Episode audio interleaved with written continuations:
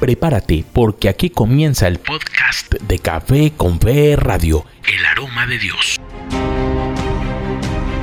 Podcast El Aroma de Dios. Queridos amigos, para mí es un placer poderlos acompañar nuevamente en este podcast. Hoy un ser humano destruido y lo vamos a tomar del Evangelio de Marcos capítulo 5 versículos del 1 al 20. Dice así el texto bíblico.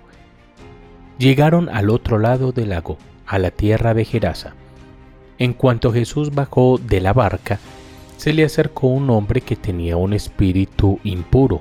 Este hombre había salido de entre las tumbas, porque vivía en ellas. Nadie podía sujetarlo, ni siquiera con cadenas pues aunque muchas veces lo habían atado de pies y manos con cadenas, siempre las había hecho pedazos sin que nadie lo pudiera dominar. Andaba de día y de noche por los cerros y las tumbas, gritando y golpeándose con piedras.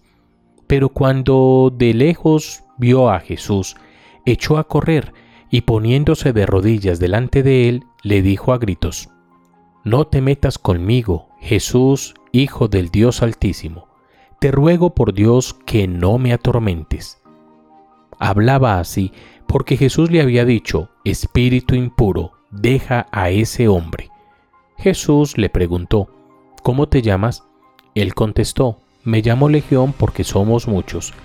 Y rogaba mucho a Jesús que no enviara los espíritus fuera de aquella región. Y como cerca de allí, junto al cerro, había gran número de cerdos comiendo, los espíritus le rogaron, Mándanos a los cerdos y déjanos entrar en ellos. Jesús les dio permiso y los espíritus impuros salieron del hombre y entraron entre los cerdos. Estos, que eran unos dos mil, echaron a correr pendiente abajo hasta el lago y allí se ahogaron. Los que cuidaban de los cerdos salieron huyendo y fueron a contar en el pueblo y por los campos lo sucedido. La gente acudió a ver lo que había pasado, y cuando llegaron a donde estaba Jesús, vieron sentado, vestido y en su cabal juicio al endemoniado que había tenido la legión de espíritus. La gente estaba asustada, y los que habían visto lo sucedido con el endemoniado y con los cerdos se lo contaron a los demás, entonces comenzaron a rogarle a Jesús que se fuera lejos de aquellos lugares.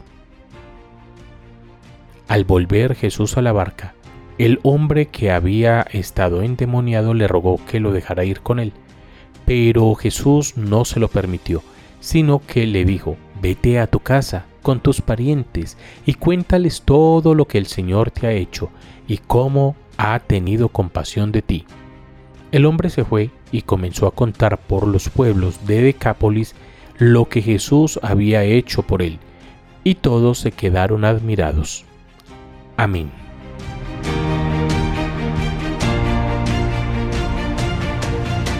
Qué tremendo texto nos presenta Marcos. No se habla de cualquier persona de las que vemos tiradas en las calles, no habla de cualquier situación difícil causada por una enfermedad, de cualquier realidad existencial que nos hace decir muchas veces quisiera morirme o quiero tirarme de un puente que normalmente escuchamos. No, el evangelista se está refiriendo a una persona completamente destrozada. Si lo anterior es duro, esto que nos presenta el texto es completamente deprimente. Ya sabemos cómo se comportan los judíos del tiempo de Jesús ante una mujer, ante un niño, un enfermo, un publicano, etc. Hoy estamos frente a un caso extremo. Su enfermedad, su locura, sus demonios, el lugar donde pasa el tiempo, lo que dice, lo que hace, su nombre, todo es un acumulado de realidades que al final terminan mostrando casi a un monstruo, pero no tanto por quién es, sino por lo que los hombres queremos hacer con personas como él, rechazarlo, excluirlo y mandarlo a vivir en la muerte, es decir, en los sepulcros, un ser humano destruido. Con todo esto, este hombre es el destinatario de la obra de salvación de nuestro Señor Jesucristo. Sí, al más destruido, rechazado de la sociedad, es al que se le muestra la gloria de Dios. Al que no era una persona, le llega la resignificación de su existencia. Pero antes de todo esto, debemos recordar que ese ser destrozado, ese ser destruido, ese ser rechazado, considerado un monstruo, fue el que reconoció a Jesús como hijo del Dios Altísimo. Cuántas personas muy religiosas y muy cerca del templo y no reconocen a Jesús en su cotidianidad. Este hombre su realidad, su cotidianidad, es vivir rechazado, excluido y martirizado por sus problemas. Aún así, reconoce a Jesús, sabe verlo a pesar de su condición. Bueno, sí, Dios es bueno.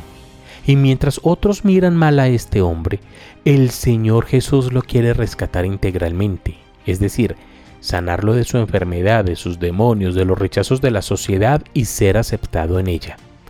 Dios no sana poquitos, Dios sana completamente.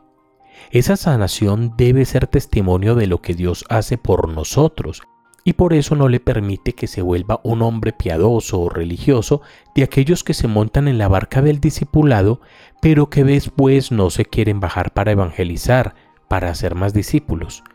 Jesús quiere que este hombre, después de haber sido rescatado de esa vida de destruido, sea uno que construya en su familia, entre su gente, en su cotidianidad, en su realidad ahora restaurada, entre aquellos que necesitan ver que Dios obra en sus vidas.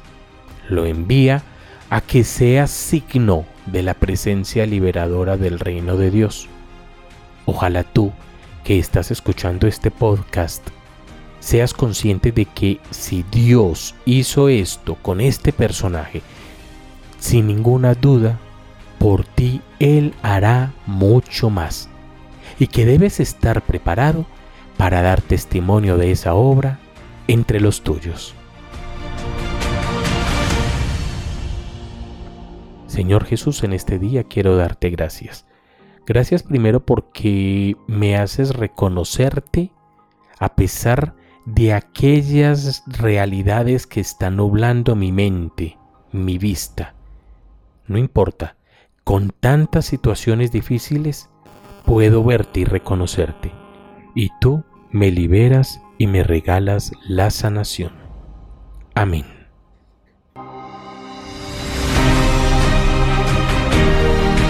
Este fue el podcast de Café con Fe Radio. Espera una nueva entrega. Descarga ya la aplicación de tu emisora Café con Fe Radio en tu dispositivo Android.